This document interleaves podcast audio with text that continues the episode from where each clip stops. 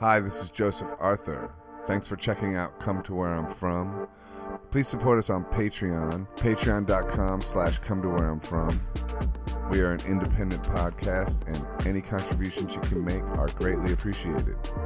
Man, how's it going? Good man, it's good to We're- finally meet you. I've Yeah. seen you your name around forever, Yeah, so uh, appreciate you having me on. yeah, man. Thanks for coming, Who do we have today, Joe? We have Eric Hutchinson. in Yeah, the man. flesh. I just saw your art. I was playing in uh, where was I? Chicago City Winery, and they've got like a huge mural of yours. That you Right, did. two of them. Yeah, it's awesome. Yeah, they, thank you. Yeah, that was uh, they asked me to do that, and then I got to play on David Letterman.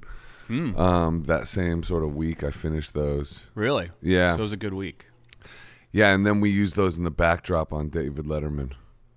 That's cool. I know a couple other artists that like they do their own visual art and they use it as Yeah. the back. I've always been jealous of that kind of thing. You know, it's, that's such a Yeah. cool.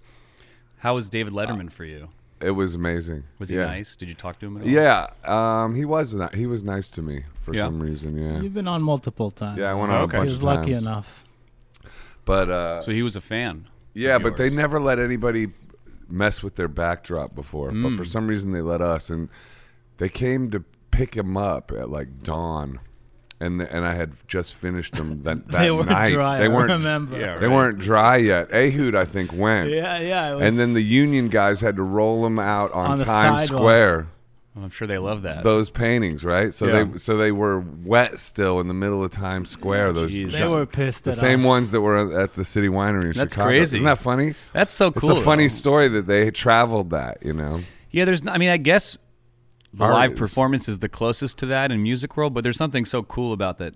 You know, when you're looking at a at a painting, it is the painting. You know, like Yeah. it's been all over the place and it's it's Yeah. still there. You know. well, it's a performance across time because Yeah. a painter is performing.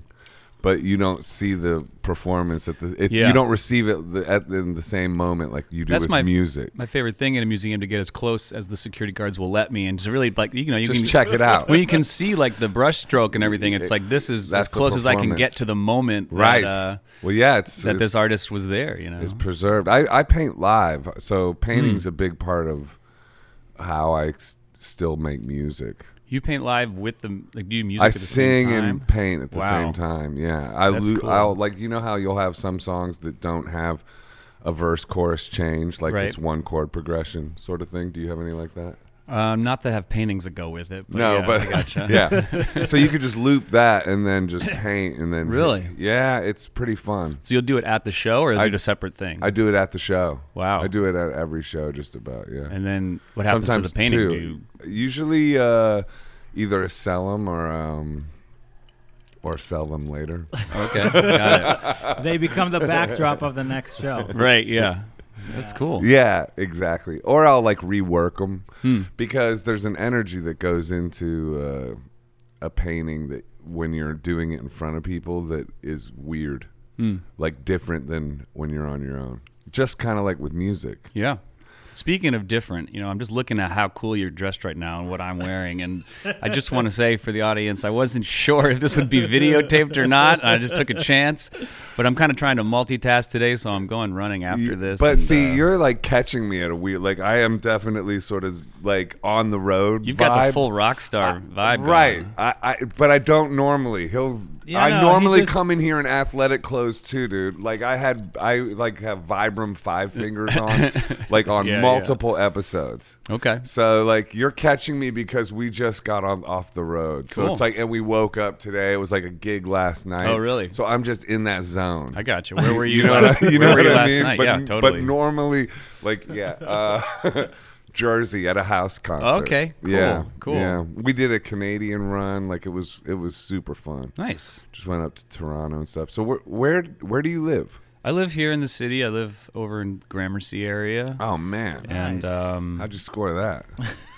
Gramercy area, so like you know, Gramercy I got you. adjacent. You know, I don't, I don't have a, a key to the park range. Yeah. but yeah, it's. Uh, I'm a Manhattan person. I don't know. I don't. Where do you live? You live down. I here? live in the East Village. Oh, cool.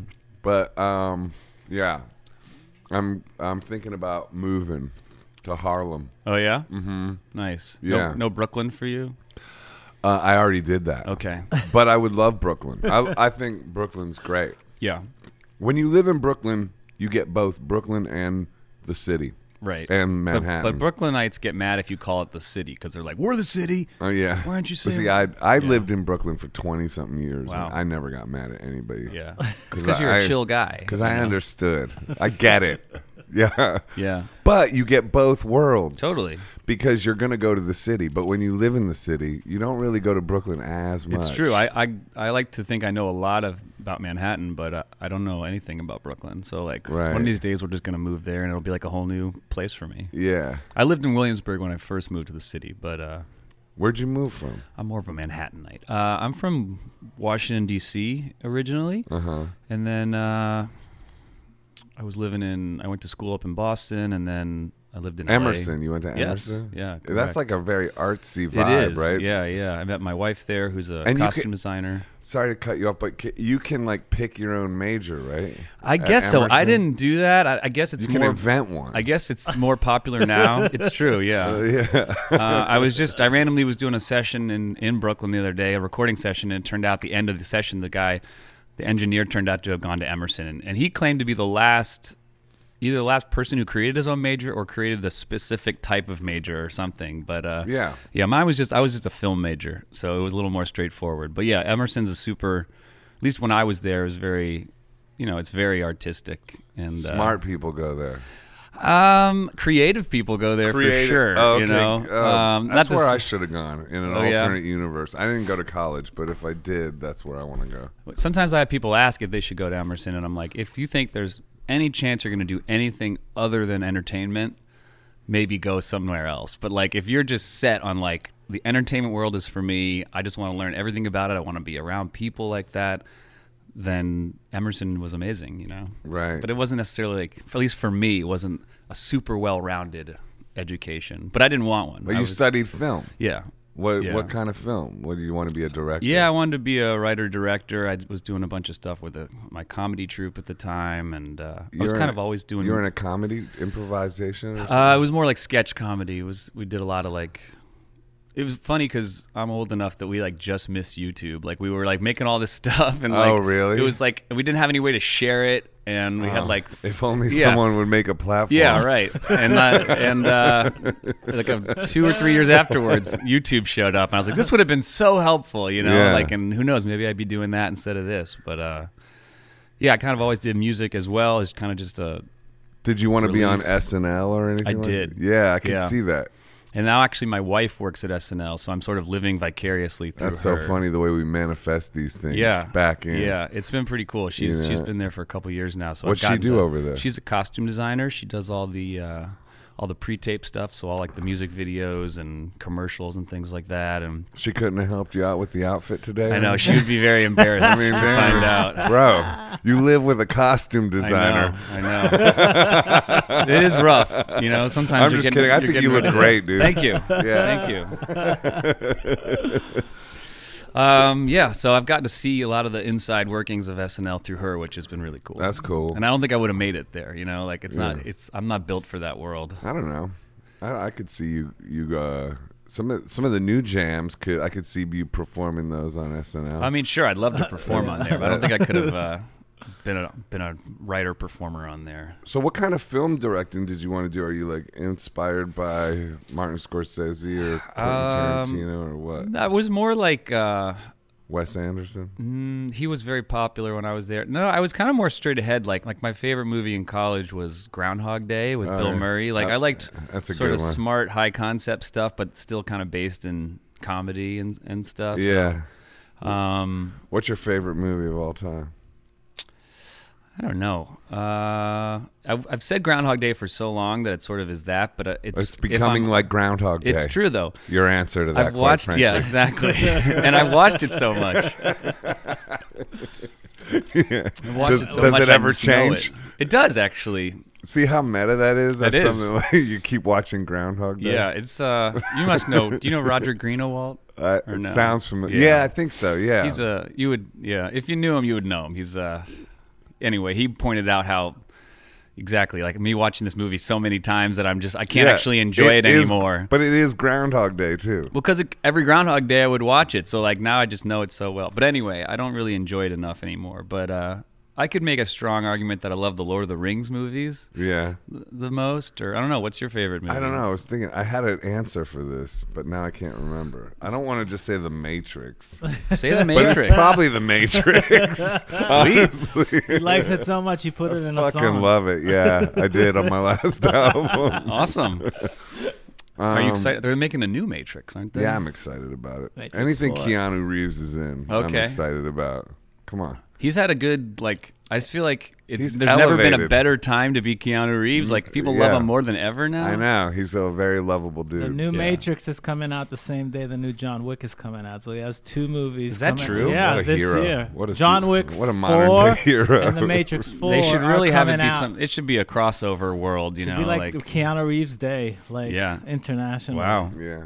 I remember I, I take a lot of pride because I remember like when he was first coming out, people were calling him like Keanu, or and I was like, I'm telling you, it's Keanu. I saw it on Entertainment Tonight. It's Keanu. He's Hawaiian. so uh, I understand. What about Point Break? you know? I've Ooh, never seen. great. Are you one. fucking kidding? I wouldn't, I Bro. wouldn't kid you. Go home Let's take a today. break. Let's take a break. Let's Go take- watch We'll it. take a point break. And we'll resume.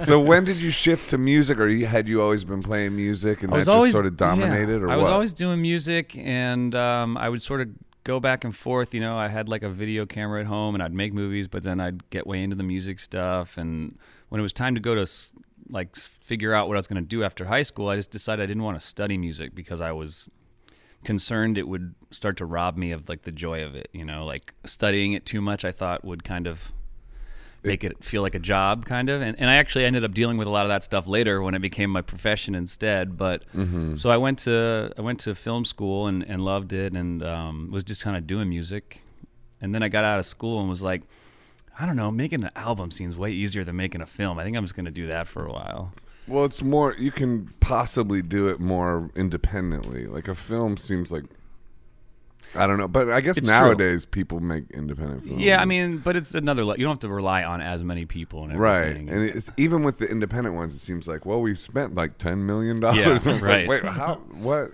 yeah it's a lot of people and A Independent- lot of Independently money. wealthy. Yeah. yeah. So I kind of it was sort of a simple pragmatic answer to just be like, well, I'll do this for a while, and then I just became sort of obsessed with like getting better at it and you know being able to play at this club or open for this person and kind of just like got way into it. You But- used to do open mics, right? I did. I did lots of open mics. Yeah, um, I did open mics here in New York and uh, in L.A. and Club Passim and uh, Harvard Square and um, open mics were good. But I kind of, I guess I was known for like I'd show up and play my song and pass my mailing list around and leave. Like I wasn't really there for the hang. And uh, You were ambitious. I guess You were a had- cutthroat Yeah. open micer. Yeah. They should make a comedy movie about uh, the open mic scene and have that guy Oh, boy. too. Like, Yeah. you It's know? definitely a guy. like, But there's the other guy too that's like there all night and gets up and plays Right. like eight songs eventually. You know, and right? It's Like, it's his first- Madison Square Garden. Yeah, I have nowhere to be. you know, but I never really loved hanging out in the clubs that much. So Right. That would be a funny movie. yeah. Like the spiritual guy that's been at the open mic night forever. totally. But he's like guiding all the other people, the young people coming up. I could now be in different. Played by Sam Elliott, like an old Ooh. country guy. Like I'm thinking of Point Break, or what's what's the Sam? Oh no, I'm thinking of Roadhouse. Roadhouse. Patrick Swayze. Yeah, yeah. I went from Point Break, Keanu, and that's with Patrick Swayze. Right. This is like to- six to, degrees. of- Roadhouse, then to Patrick Sam Swayze. Sam Elliott. Yeah, I, now I would be a different cliche at the open mic, which is like the guy that was signed to the major label, and like all the young people want to ask me a question, and I'm like, ah, Mm-hmm. I don't want to talk about that stuff, man. I'm just here to play my new tunes. So how did you get signed? Was the Perez Hilton thing? Did that Yeah. did that kick it off? Well, I got signed before that to Maverick Records. Oh, which, right, which Madonna's then, label. Yeah, which which fell apart like almost immediately. Like I got signed and then it fell apart, and then I ended up making this album on my own, and and just by sheer luck, it kind of got into Perez Hilton's hands. And that was your first album. Yes, And and where'd you make that? I made it in L.A. and in Boston, and I kind of Where'd you record? I recorded at New Monkey Studios in Van Nuys, which is was uh, Elliot Smith's studio at the Wow. end, and he wasn't there anymore, but it, it had been taken over. But it was all the original. He was you know way into the Beatles and stuff, so it was all his gear and everything. It was a little tiny studio, but it was it was fun. But um, yeah, I made most of the album there, and and uh, kind of went broke doing it, and didn't really know what I was gonna do, and and I just. Uh, Were you living out there? uh, I was living at home with my parents at that point. I had moved back home because I was touring so much. I was just like, can I just stay here when I'm not out on the road and save some money and stuff? And And your mom's a viola player that played with John uh, Denver. that was my right? grandmother. Oh, your actually. Yeah, grandmother. Yeah, you did your research. I appreciate it, man. A little bit. yeah, yeah, yeah. She was a viola player, and uh, she played with everybody. You know, she would get hired when people came through the D.C. area and they needed string sections. Mm-hmm. So she played with yeah Tony Bennett, Ray Charles, Aretha Franklin, That's your grandma. Yeah. And were you close to her? Very close to her, yeah. But she was also uh, What was her name? her name was Audrey, Oh man, and she was the most vocal about me not becoming a musician. Actually, funny. Yeah. She knew. yeah, She was trying to tell you, bro. she was trying to protect me or something. You know, What'd she say? she said, "Get a different job." You know, she would al- whenever I'd be home, she'd be like, "Well, there's this place is hiring down there. Maybe you should go look at that." And That's funny. yeah, you know, she just she understood it was about the hustle. But then when it when it started going well for me, she was very uh, very proud That's and Mm. nice. supportive. What do your folks do?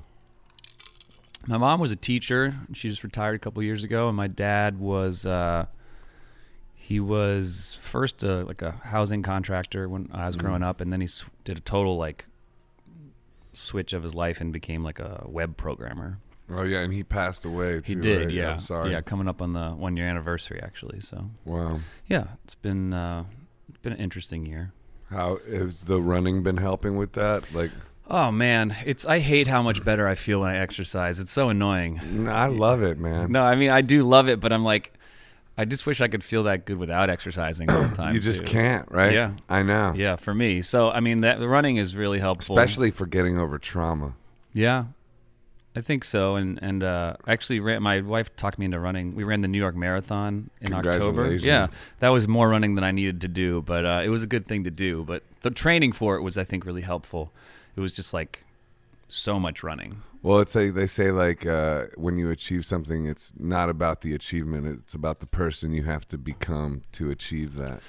Yeah, that seems. And that was what's funny about the the day of the race. The race wasn't that hard. Like because I'd done so much training, it almost felt like cheating a little bit. It was like, well, of course I can run this. I've run it already like four times, or whatever. it was just sort of you, like, you made sure, yeah, it was interesting. Like I'm more, I'm a kind of a, I like Why to are be we a even prepared here? person. yeah. Well, it wasn't, I know it I wasn't could so do much. this, It wasn't yeah. like not like cocky, but more like it was like, oh right, like we did enough training that I'd come across the things that might be a problem if you hadn't really trained before you went running, you know. And I sort of saw people like cramping up and things, but I had like at that point learned this is the maximum speed I can run and finish it, which was slow, but like I don't care. I just wanted to finish. yeah, I agree with that. I'm Yeah. not like a super fast runner either.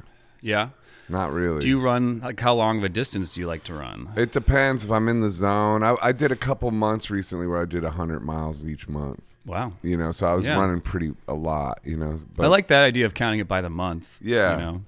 yeah, I like that. It was fun. I think there's some. I mean, I think about that a lot. With uh, I'm a big like to do list, checklist guy or whatever. But it's so much better to have like a, a more zoomed out perspective of what you're doing as opposed Yeah. to well, if I didn't get it done today, then Right. it doesn't count. But yeah, it's like what does the month look like, you know, Yeah. or like what, are- what am I trying to get accomplished in this year? So are you gonna keep doing the marathons? Like you know, how, like No. some people like Eddie Izzard, then he runs like a marathon every day or whatever. and yeah, I then, don't like, want to do that. And what about like going ultra, like Rich Roll? Nope.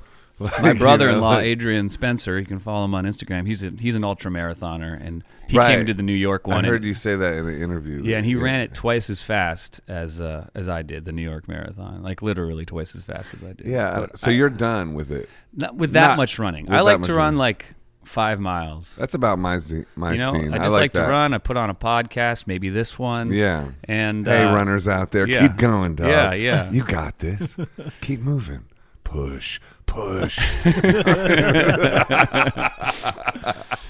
yeah, I just need enough to like get the endorphins going and Yeah. feel feel. Uh, but also a lot. So many of my ideas come together when I'm running. You know. Well, the brain arose to facilitate movement. Some biologist told me that at a party, and it blew Hmm. Really? my mind because I got into boxing and s- way into yoga and into running, and I thought, "What am I, a dumb guy? I'm an athlete now."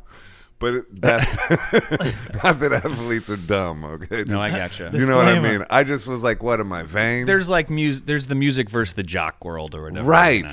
I was still in that uh, paradigm or whatever. And then when he said that, I was like, oh shit. So the actual purpose of your brain is for movement. So when you're moving a lot, then Mm-hmm. all of a sudden that's why inspiration comes in. That's Mm. why the good thoughts come because your brain is like firing on all cylinders. Right. I love that. Isn't that cool? Yeah. I It's mean, it just a makes sense. small shift of perception, but it like does something. Hmm. Do you write songs when you run? No, I don't write songs when I. I mean, I I might have an idea, or that's what I'm saying though. Is like life might not be making sense, or whatever a project's not making sense, and I go running, and there'll be like a part of it that just connects while I'm running, like because I'm thinking like that, like, like I'm not thinking about Mm-hmm. brain. it, and it's like wait, that would work if this came together, or why don't I do this, and that sort of thing is helpful. Or sometimes I will, will stop in the middle of the run to like make a couple of notes and then keep going or Yeah. something, but. um I don't know. I like to say I'm always writing songs, you know? Like right now I'm writing a song, man. Well, your subconscious probably is. I had a really hard time in the beginning because I didn't really know anybody growing up that had a job that looked like ours. You know, like I was like, you get up, you go to j- work from nine to five, you come home, and that's that's what that's how a job is. And if you're not working those hours, and you're being and you know, I, and then I was being lazy or something. So it took me a really long time to feel like comfortable with just like my work doesn't look the same, and I never know what I'm doing that's going to inspire me to do something different. And um, so these days, I'm much more open to like it's all part of the process, you know. Do you have like a morning routine or do you have a specific time you wake up or are you loose? Yeah. Well, these days I, I have a 18 month old daughter, so things are Oh, Okay. are even more. Uh, She sets the schedule. She does a little. We set the schedule, but she keeps the schedule. Yeah, you know. I know. Um, so, but it's like the morning's kind of getting up and just. It's actually that stuff's helpful for me. I was talking to.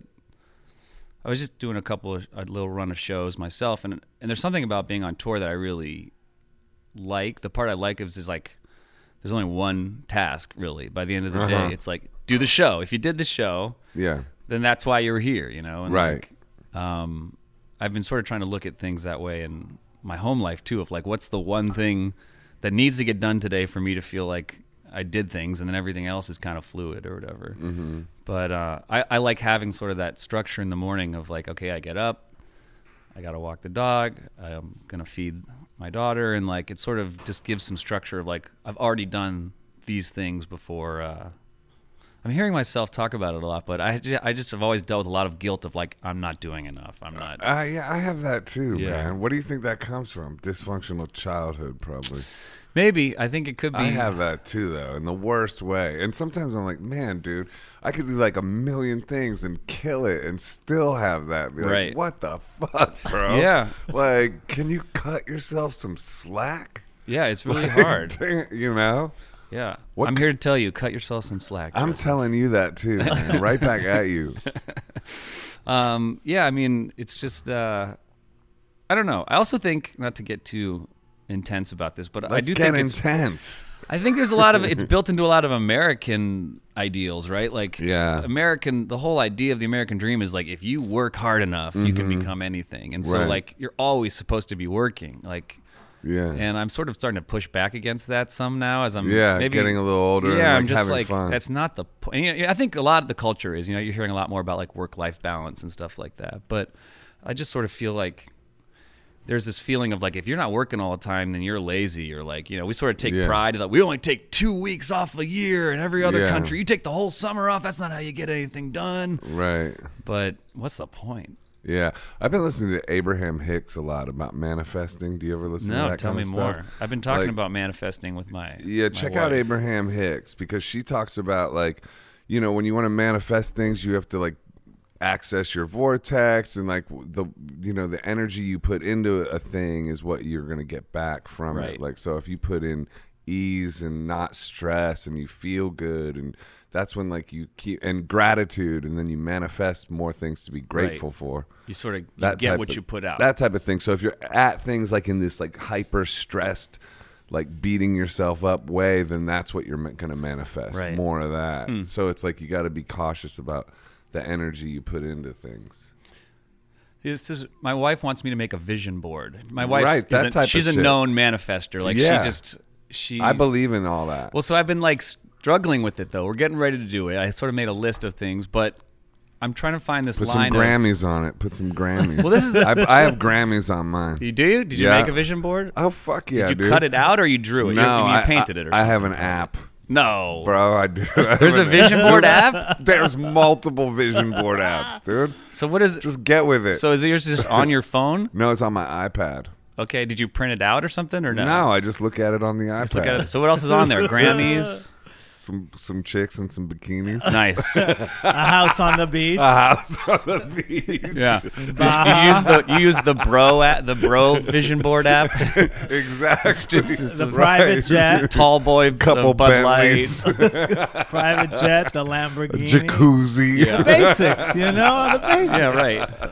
fucking basketball court. Best, Yeah. best friends with No, Keanu mine would. Reeves. Yeah, best friends with Keanu Reeves. My mine would definitely have like a, a big, huge art studio space, Okay. place I can paint. Right, like probably in Soho, multi-leveled like penthouse type of vibe. Oh Like, man, you're like 30 years too late. yeah, where, where, where one is like one floor is just for painting, the other floor is just for music, and the other floor is just for life.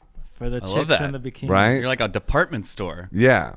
And then I got my yoga studio downstairs. Oh, and a museum and my own museum, really? street level A museum of your museum of modern Arthur. Wow, you thought about this. This is good. That's clever. I gotta say. Some of that he manifested. Well, I Museum of already did. Modern I already Arthur. did that. I had one. Oh. I had museum of modern Arthur before, so That's great. It's gonna make a comeback though. That's a good idea. Do you practice yoga? Sometimes. See, that to me is the is like the alpha and the omega of all that stuff. I mean, running is great too. Hmm. I but prefer yo- Pilates actually. Oh, right. I like Pilates too. yeah.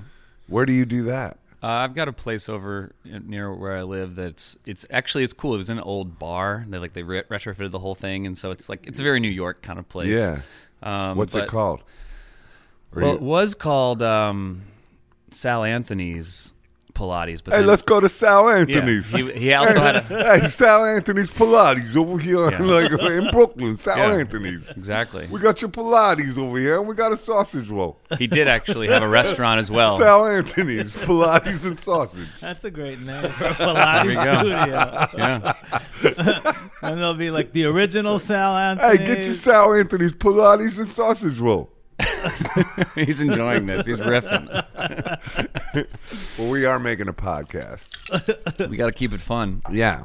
So, so then, so let, back to Perez Hilton though. So how Okay. did that happen? So you, so Before that, though, you just jumped from, From open Maverick. open mics to getting signed. That's Maverick. a big jump, and then being dropped Yeah, how after did- being so- signed. How does that bubble? I always burst? remember that on the Behind the Music on Yeah. VH1. That it, it always was like that. They were always like they were playing some clubs. A few months later, they were signed to Geffen Records, and I Right. was like, "This is the part I need to know. How do you get from here to good here?" voice. okay, so voiceover. yeah, that Thank was you. good. Thank you. yeah. So uh, how did you get from there to there? I mean, it sort of was a blur. I just played a lot. I started playing in LA, and then like friends of friends were coming, and eventually a person came who was like with a record label, and it be- it was like so incredibly unsexy how it happened. It was just like Random. yeah, it was random, and it was- but it was like just from playing so many shows that eventually somebody was interested, and I was also getting way better as I was doing it, and uh, so I, yeah, it was How many years was that? I started doing it full time 2002. I got signed in 2005, I think, and then re-signed in 2007, and then dropped in 2012, probably. I left. We parted ways, but I gotta say, I, I was. So you got signed I've always sort of- twice by the same label. yes, correct. That's crazy. Yeah. Warner Brothers. yeah, and I mean, they, I were you signed to a label? Yeah, you were. Multiple. Yeah, right. Man, I've been signed and dropped so many times. bro. How many times? I don't know. I thought you were going to do a joke here. I thought that was a setup for a joke. Uh, It was trying to be, but Well, then I've I- been signed and dropped so many Yeah. times. I look like a a goofball. But Yeah. you had major. You had real. Real world was major, and what was the other one? Uh, that's Virgin? cool. You, oh yeah, you were on Real World. That's cool. Real man. world, yeah. Peter Gabriel. Peter Did you Gabriel. meet him? Oh yeah. That's what people always ask me about Madonna, and I never met her. you never so, met her? no. Oh yeah, no, but with the Peter Peter was like he mentored me. cool. Yeah, I got to make like three records in That's the studio awesome, over dude. there. Yeah. I love that guy.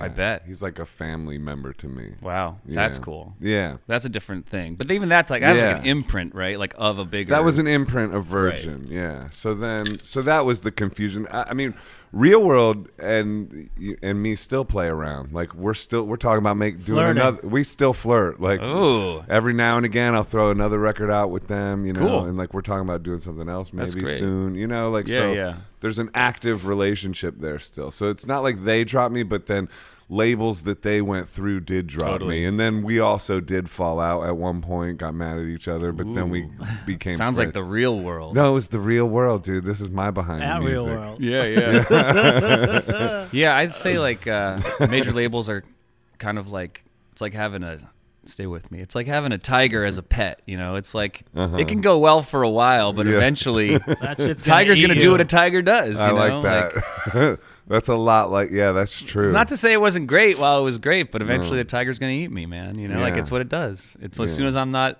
you know, I, I get it from a perspective. But what do you do when it eats you before you even put your first record out? Does that like make you want to quit? Yeah, nice segue back. Thank into you. Yeah, the- you're keeping us back focused. into the Well, 'cause- storyline. Because he before you know you you when you were with them before they dropped you before the record label fell apart did you already have an album recorded with them or you No, I was- didn't even get there I was yet? making an album with them, and I got a call from my manager. Was like, "Hey, Maverick's freezing. Everything's on hold." oh yeah, I heard you were in the studio, and then they said you can't go in the studio and you can't stay at the hotel Yeah, anymore. yeah. Like that type. It they- was like, I've they had- pulled the carpet. You're out. There's been a couple of those experiences. That's crazy. in the, in my life of just like, f- yeah, one day you're like doing something, the next day it's just all gone, and it's like, wow, like this this stuff is fragile. I mean, I guess that's life in general. I guess but, I uh, should be doing something That is else. life in Yeah. general. But yeah, I definitely felt like maybe this was a sign. Maybe I should try something else. They gave me uh, some money to to. I can't. go that away. part I can't get with. Like how at 25 you got signed to Maverick or whatever. Yeah. Right. Mm-hmm. How you went there to like maybe that's a sign. I'd be like, yo, I'm the shit. This dumb label folded, but I'm still the shit. Yeah, and didn't feel that way. I felt No? like, man, I I uh, blew it, and um, Why? like they folded. It wasn't like they dropped just you. Yeah, but it felt like that was my that was my shot. You know, Ah. like it felt like. Uh, but I I didn't. I mean, I ended up not doing that. But I just felt like maybe this is just as far as it's gonna go, and I should because you know they gave me a not insignificant amount of money to like cl- close out my contract. So I was like, maybe I should just take this as like the money I made from music and do something else. But in the end, I realized that wasn't my thing. you know? Right.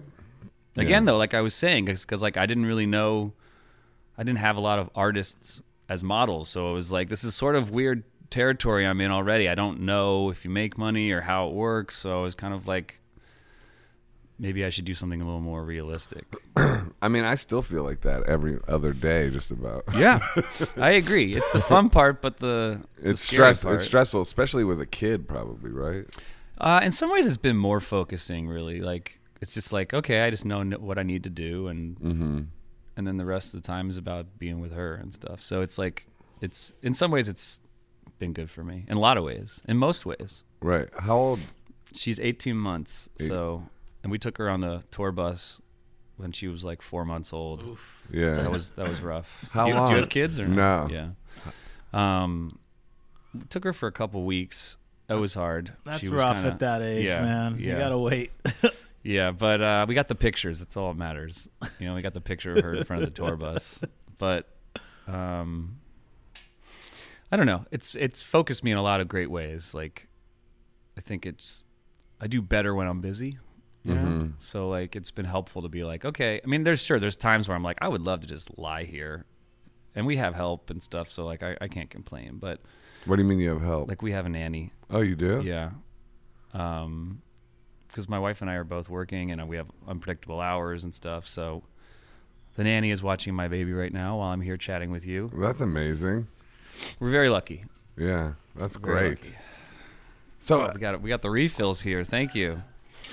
so okay, so the Maverick thing folds, right? And then when does Perez get? When did? Let's talk about the viral moment because that's crazy. I remember when. Right, right around then, he was like at the top of He pop was. culture, He man. was. It's hard for people to probably remember that or like, Yeah, for sure. I But I don't know remem- what the equivalent would be now. yeah, But yeah, it was just like it seemed like everyone was looking at it. He he was this tastemaker for music. He had this- Controversial as well. Right? he was controversial yeah. because he was pretty kinda mean. negative. He was Yeah. mean spirited. But when he posted, so like a friend of mine just sent a bunch of my songs to him randomly, and he liked them, and so he just posted them, and with th- this little glowing review of the songs, and like overnight, I was in LA at the time, like doing a show, and overnight, so I woke up on West Coast time, and things had already like blown up. My phone was like going crazy. It was like those. It was you know it was like, Like, a dream. come true moment. it was. It was. Um, Yeah. It was amazing. But it was. It was like it lasted like maybe f- a week, and then things kind of like went back to normal on some level. But things had changed enough. Like we ended up getting you know a, a bidding war and stuff. It was all. But it was all just because like overnight the music was interesting and then but that was like all people wanted to talk about for a long time perez hilton but he was really good to me and i went and played some of his i did like a showcase with him and at Austin, at uh, South by Southwest, that Katy Perry was on. It was like nobody knew who she was. He was like she was one of his favorites also, and like I I think I remember. I didn't all even that. realize it was her until like years later. I was like, shit, that was Katy Perry I met. That's so weird. Yeah. It was so weird. And I was like, she's just like this pop thing that no one's paying attention to. And Took I don't a know. minute it was for maybe her, a year yeah. later she blew up. But the I don't know. It's like I always just saw the I don't know if some people see me because of the Perez stuff as like uh, I cheated or I'm American Idol or something. You know, to me it was just like this random spotlight that just. Why? shone Why on do you me. think that? I don't know. I mean, it was it was because just he's a- a blogger or whatever. yeah, or it's just like an untraditional way, or yeah. I don't know. But it's, it just it's no different than a song ending on a TV show and making someone's career. That- I that's think that's so. what I think. I think Yeah, I don't so. think any. I think that might be more in your head. maybe, Yeah. but I don't know. I just uh, I never heard about you and him until I researched you a little, Oh, yeah? so I knew about you from you. You know, it's probably all your new fans are the same. Nobody will go back to. yeah. I Perez. just sent the music to Perez. I got some new stuff coming. I sent it to Perez. I you know I always keep him in the loop, and and uh, he's seriously he's always been nothing but great to me. So I, I appreciate it, and, and it changed sure it changed my my life. Um, so that stuff was really exciting, but also like weird. You know, I mean like.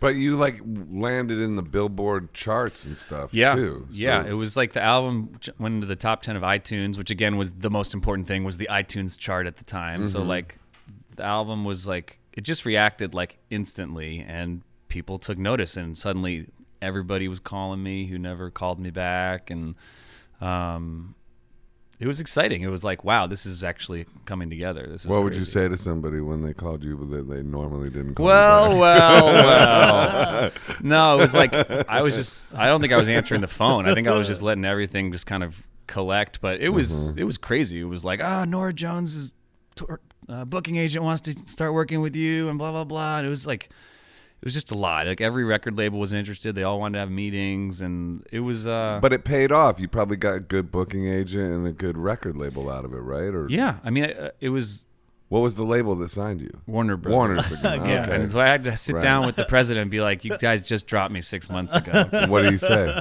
sorry man whatever are you gonna sign with us or not you know, Right. he didn't care he's like it wasn't Yeah. my decision i don't that was different you Yeah. know you hadn't made this record yet what do- Right. so um that stuff was interesting i i really enjoy being an independent artist though now because it was hard being on the label I, it took so long to do everything you know Yeah. Like, the time from when a song was written to when it came out could be years and, and years you have to somehow coalesce everybody on the team to kind Yeah. of get behind you. They don't. It's a very political situation. just looking back on it, I've always sort of made a kind of pop driven music and everything, but it's I'm not very like m- pop minded that way of like I want to be able to do what I want to do. I, I like having a Freedom. certain- yeah, a certain level. I like to think of myself more like a, a motorboat right? compared to like a steamer or something. I'm- I'm big on analogies. Well, you experiment with lots of different styles.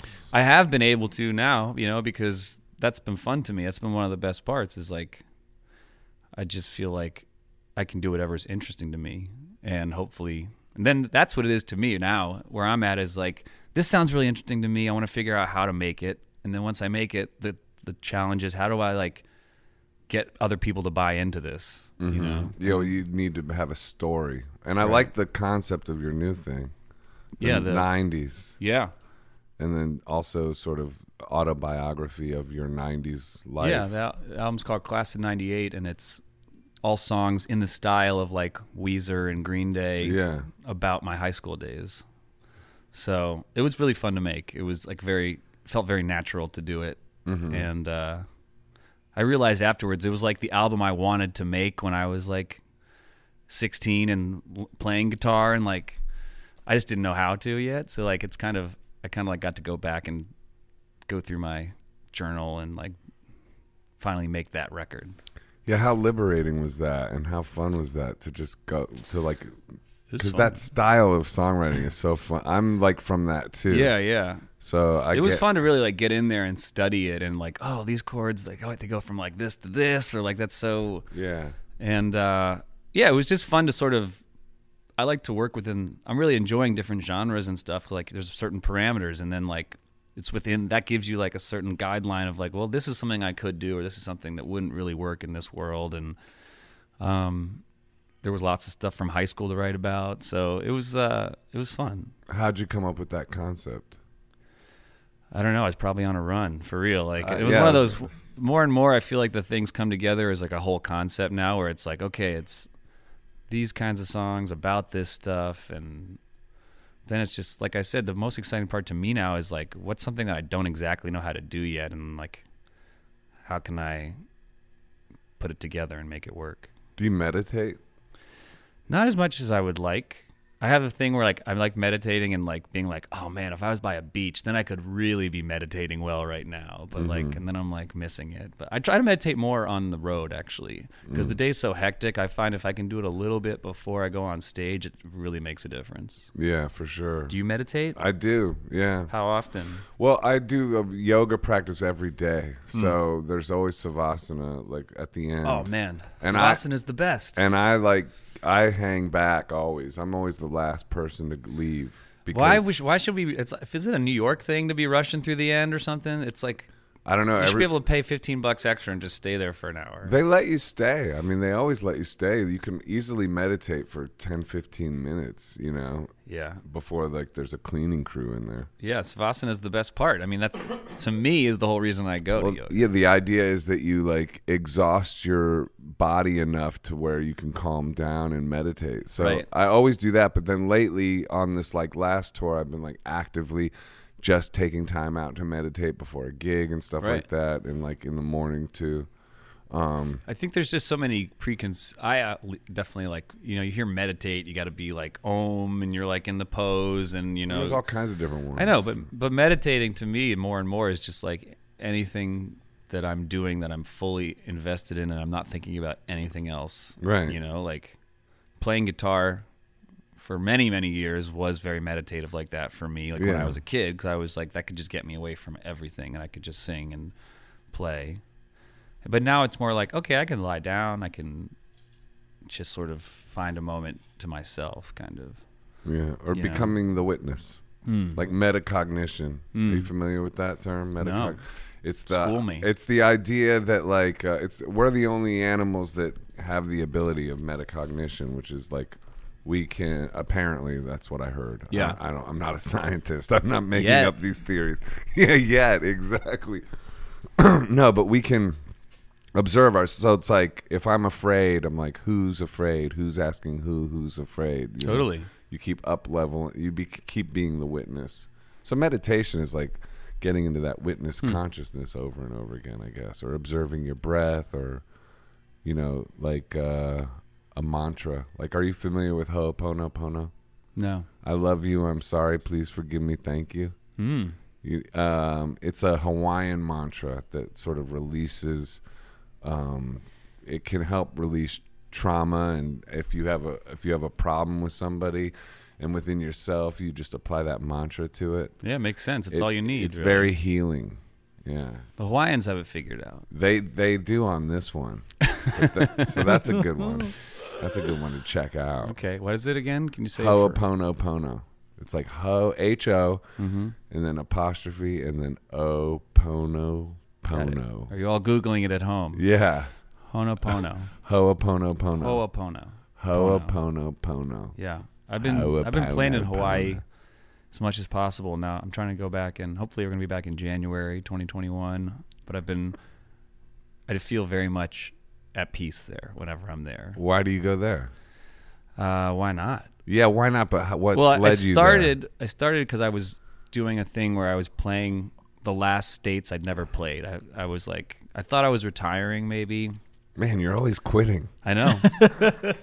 I'm very like absolute about stuff. You're like, I'm, I'm out. I bro." really, I felt like I think I'm gonna be. You always done got with one this. foot out the door. Yeah, and uh, You actually announced that you're taking a break. Your Yes. wife wouldn't let you. that's true. she wouldn't let you say retirement because she's smart. Yes, she's smarter. What's than her me. name? Jill. Shout out, Jill. Shout out Jill. um, so I thought I was gonna quit, but I was like, you know, I've got five states left to go before, like, to play all 50 states.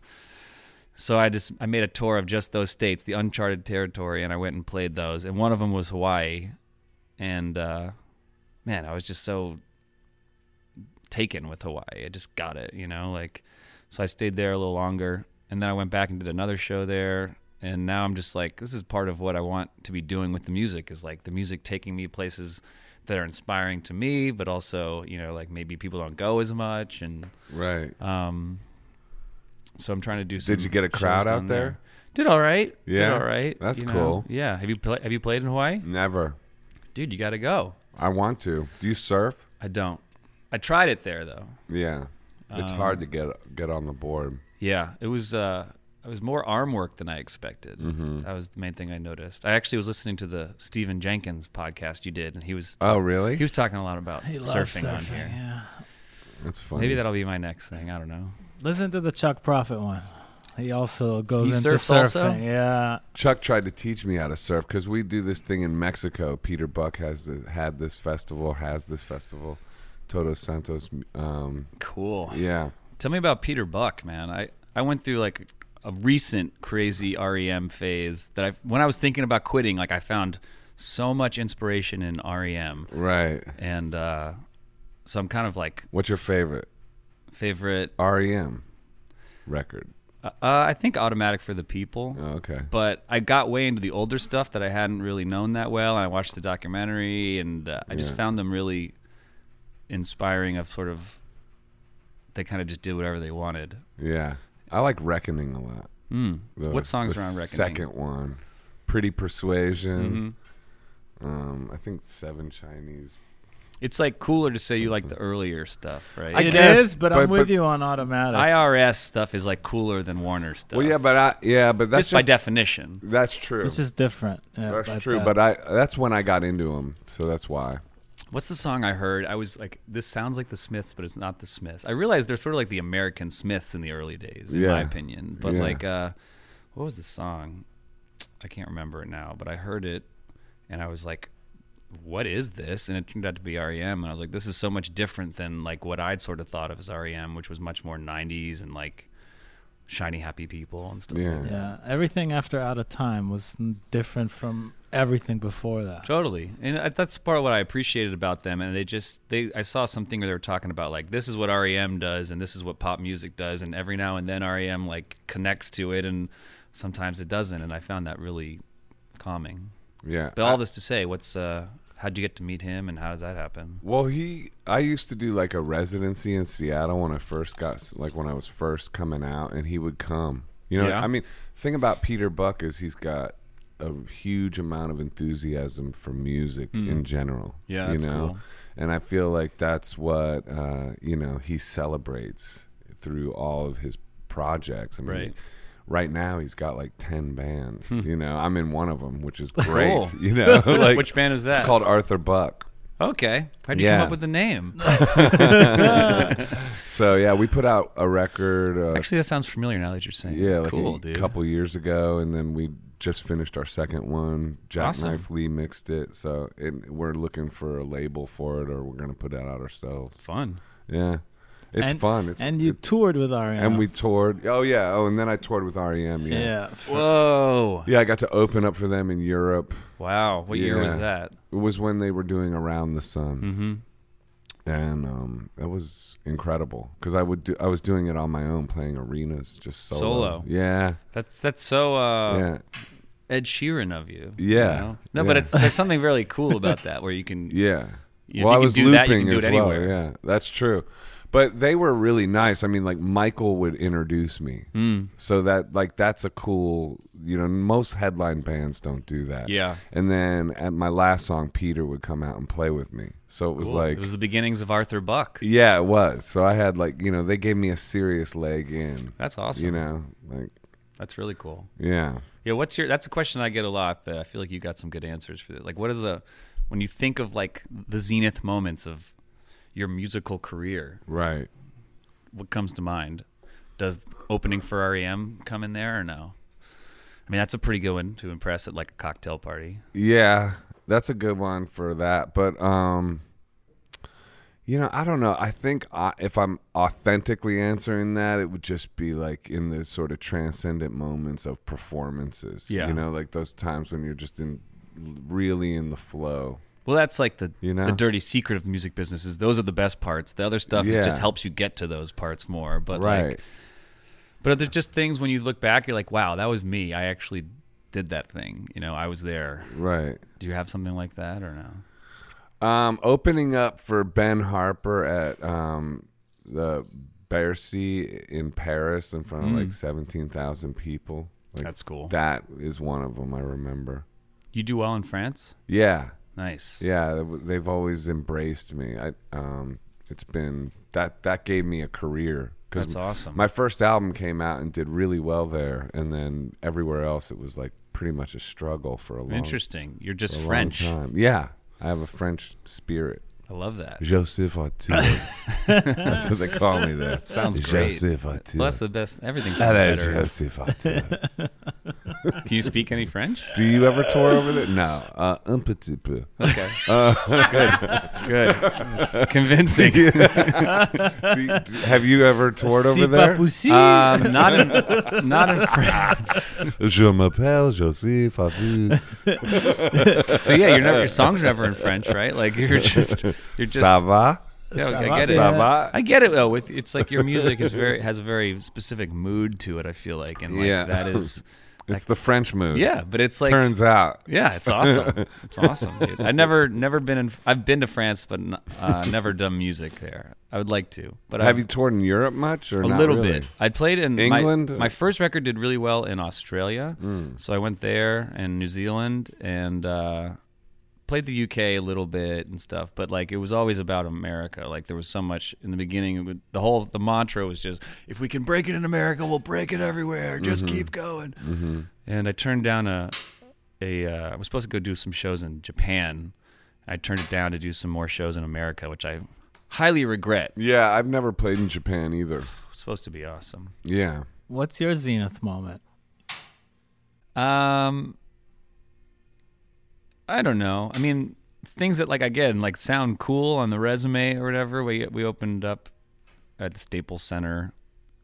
I did a whole tour with Kelly Clarkson, which is not the same as REM, but Kelly was really awesome and the crowds were huge. And uh, Staples Center. yeah, we did two nights at the Staples Center. That's It incredible. was just things to be like, that's so weird that I was there, you know? Like it's more Right. like it wasn't really me or something, you know? It doesn't actually change things and but that's what I was talking to my band about the other day, like this is my theory at least. You tell me what you think. Like there's a certain like en- like you're talking about there's a certain transcendent energy that like the exchange with people on stage that and that same energy is this purest it could be with 40 people in the room it could be 400 it could be 40,000 but I don't think the feeling actually gets exponentially better based on how many people are there. No, it's. h- I was just telling uh, my friend yesterday, like it's like because I did a house concert yesterday, and it was like it's harder. That's harder. Like a house concert to me is harder than playing in front of like seventy thousand people at a festival. Right.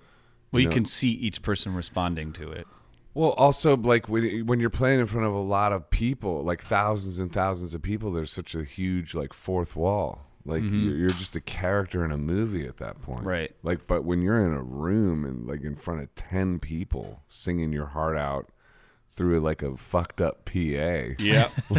that's hard. It is like, hard. that is hard. well, it's also I feel You like people know, take you like- as they take you as seriously as the environment. Well, so it's exactly like- too. So you're like you're yeah, like so when you're in front of like four people and, and like a This living room keeps getting smaller and broken- smaller. Yeah, yeah.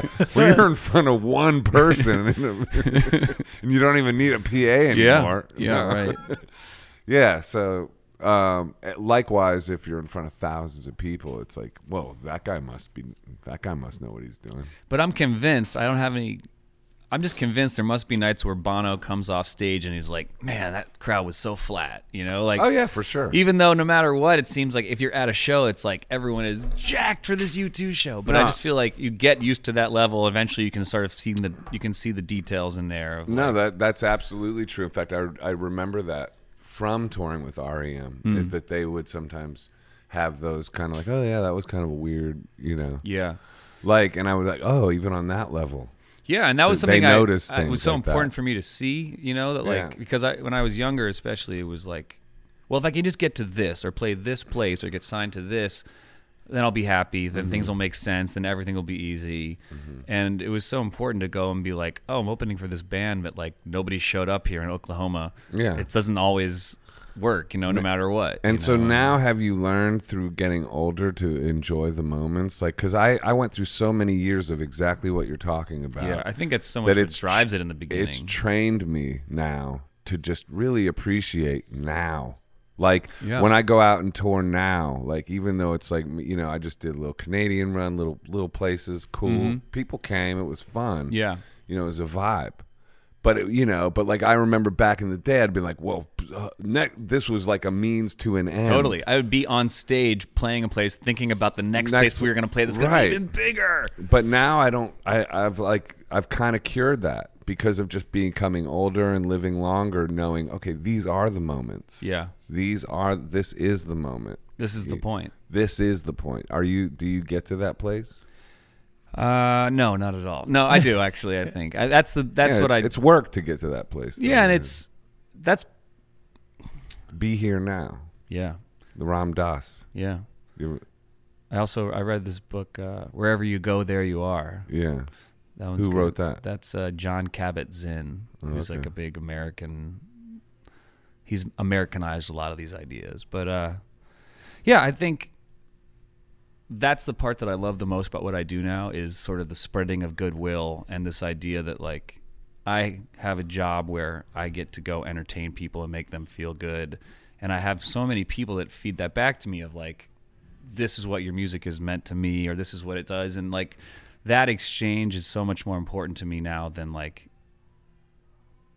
what chart position or or whatever else you know like it's just uh it's why I do it it's like I do it cuz people are there and the connection and that experience and t- my favorite thing is hearing you know people singing the music with me and it having me this this uh connection Right. does that make sense Totally. A hundred percent. Yeah. Are you touring now, or what? What's what's? I just did some West Coast dates. I don't know how when this is going to air, but uh, uh, yeah, I've got a tour coming up on the East Coast.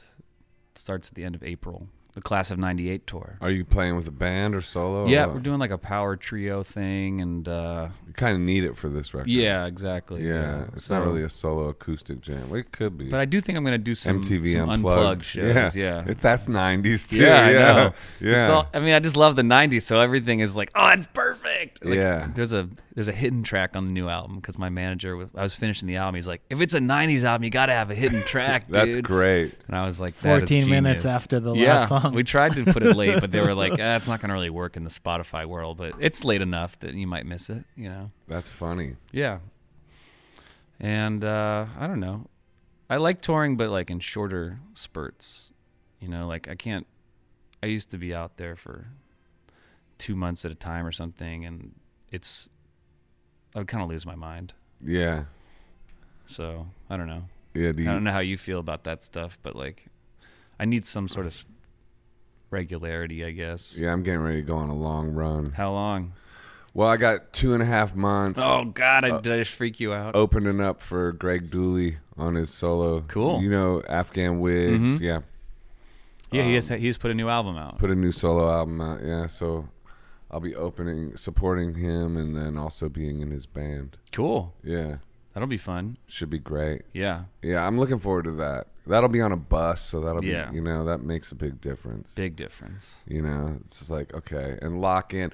I mean, thing about something like a long run like that is, is it just kind of you like get prepared for it, and you make it into like this like okay, I'm gonna run. We're already planning yoga. Good. Like yeah, like you know, like that's the modern touring. It's like camp. life. It's fun. I mean, it's, Right. there's something amazing about Like tapping camp. into that That's a world, good- you know. Yeah. And, you and everyone's in on the same thing, and you're all going through it, and there's these ups and downs. and you like, know it's, going to be like yeah it's going to be challenging but that's Yeah. part of the fun of it like okay this is like uh, it's like boot camp or Yeah, something you know for you like sure. get into that zone with it yeah, and then you make it into fun yeah, definitely. And there's yeah, I mean, that part of it is awesome. And I never went to sleepaway camp and stuff, so I feel like that part of it is really that is sleepaway yeah, camp. it is. And and and you're actually making you know, that's your job. I know to go that's do that important to stuff. Hmm. you too, like with the believers and stuff like that, right? Like you Yeah. having that comrade, like the camaraderie or whatever of- eh, within the music. I heard you talk Yeah, about that for sure. too. Um, it's funny the believers are taking a break right now, Right. so uh, I'm doing a, a slightly different thing. But yeah, it's sort of at the same time. A couple of them were like, "I can't go on the road right now. I'm sorry." So Right. I'm sort of finding a different thing, but that has been so important. I I just toured solo for so long that Right. learning how to play with a band and finding the people to like surround myself with. I mean, that changes everything, It- obviously. yeah, I had that too at a time with the Lonely Astronauts. That sort of collaborative, like friendship, like Yeah, I mean, it's a hippie- band. hippie, like going out. I'm taking mushrooms and The Lonely Astronauts. You have good band or good names for stuff. you yeah. know, like, thanks, man. that's good. yeah. What are some other ones you've got here? Um, Museum of Modern Art. Oh. oh, fist, Fist- fistful, Fistful of of mercy. Mercy. ooh, with my band with Ben Harper and Danny R&DM. Harrison. nice. Yeah. RNDM with Jeff RMDM Ament. with Jeff Ament. So you got tons of bands. Tons of bands. That's cool. nine. A lot of '90s bands. R&DM. there were a couple other kinda were ones. nine- The actor, The, the actor, yeah, that Holding never the came out. Void. Holding the void, yeah, I can name a few more. yeah. Name one more.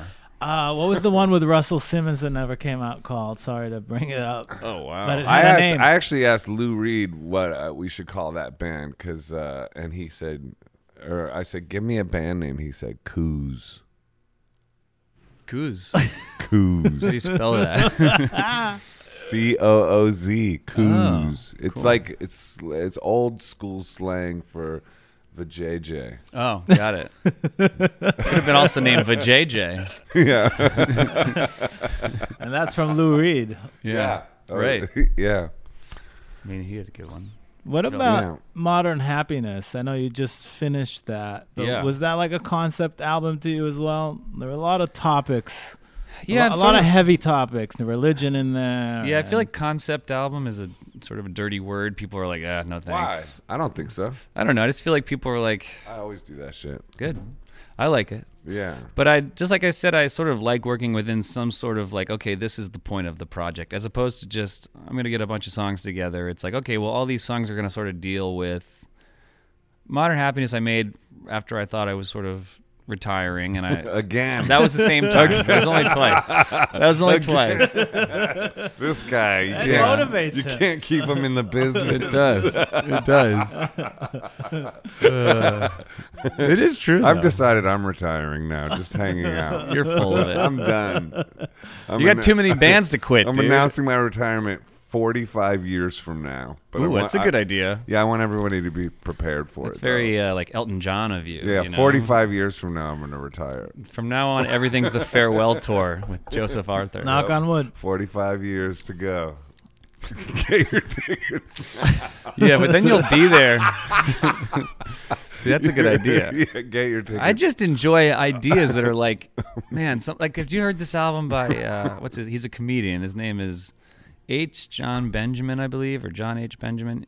He does a bunch of vocal, like over Is he the voice of Arthur? He's the voice. John Benjamin. Yeah, John Benjamin. So he did this album where he got all these jazz musicians together, and he's going to play the piano, and they're all like, you know, straight ahead cats, you know, and he gets them all in the studio, but he doesn't tell them that he doesn't know how to play the piano. and so they start. you got to listen to the record. It fucking starts, and they're all playing, and then they stop for his first solo. And it's just like, "Dink, dink, dink." and it's a whole album of that. Who put it out? Uh, somebody cool put it out, like Sub Pop or something. God, But that is fucking genius. yeah, and the most genius part is what's more jazz than that? Like that's the most jazz shit ever to like not know how to play the piano. holy So, like, shit, dude. I don't know that I'm gonna make that album, but like that idea, like somebody that's the kind of idea you have sitting around like high Wow. as shit, but then Oh somebody my actually God. did it. I'm like, that's the that's the cool part of it. It's like That's incredible. Yeah, I forget what the album's called. I think the album's called I Can't Play Piano or something. Oh. That's fucking hysterical. So like that's that sounds fun to me, but I don't think I'm gonna do that. But yeah, yeah, well, that one's already done. it's taken. He nailed it. He did. I can't wait to hear that. it's pretty it's especially fun to listen to with musicians. Like Yeah. non musicians kinda hear it and they're just kinda like, This doesn't sound very good, you know? But like if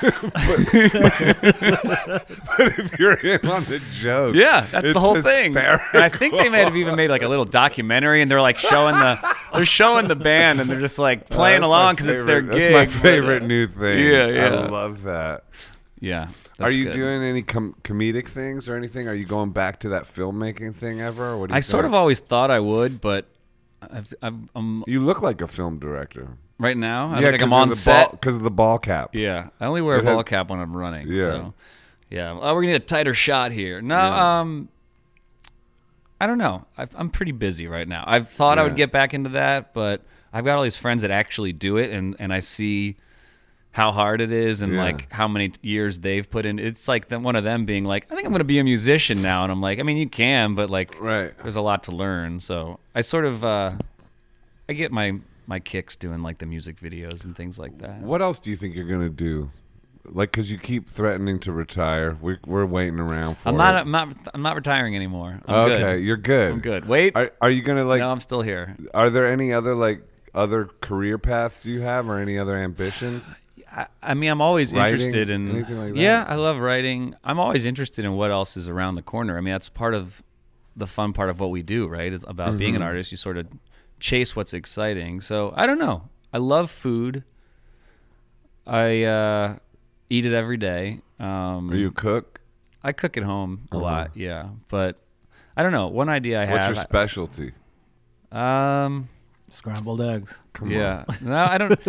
I don't really have a specialty. I believe. I What I, do you- wh- I just enjoy. like, I enjoy What's like on the, menu if I come over to your house for dinner? What do you? What gonna do you like make? to eat? What do you? What would you normally? I think if make? I'm gonna like pull all the stops out, I'll make like a brisket or something. you Oh, know? okay. Like I enjoy like a big, a big dinner. That actually sounds delicious. Um, You Jewish or no? No. Jew- Joseph Arthur, not Jewish. Okay. Nah.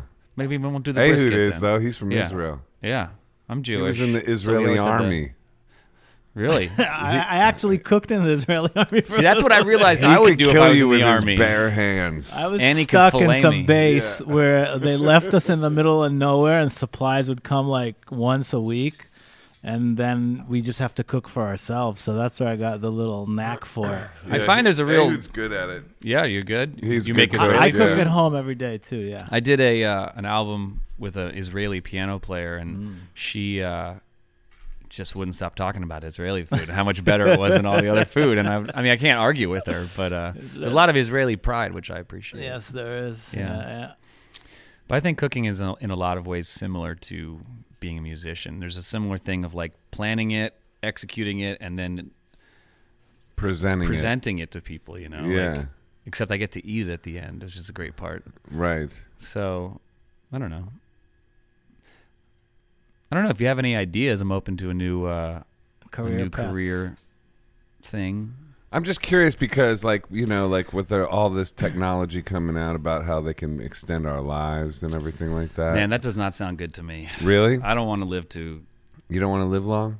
not 120 or something. You No? know, like not real. I mean, maybe only now. It sounds cheesy, but like just with my daughter, I guess I'd like to be around to see what's going on. But I don't know. It sounds too long. We're not made to be that long. You don't think so? Do you think we are? I think so. I think I'm going to live to be 520 years old. And I could see that Yeah. for you, but not for me. You're gonna be doing your. That's when you do your retirement tour. You'll have Yeah. plenty You know. of time after retirement if you're Five gonna make hundred it. to- twenty years. I mean, we're Yeah. talking twenty four hundred something now. Like, you want to live in twenty four hundred? I want to see what it's like. Wow. I mean, sure. I like to see what it's like. What do you think happens when you die?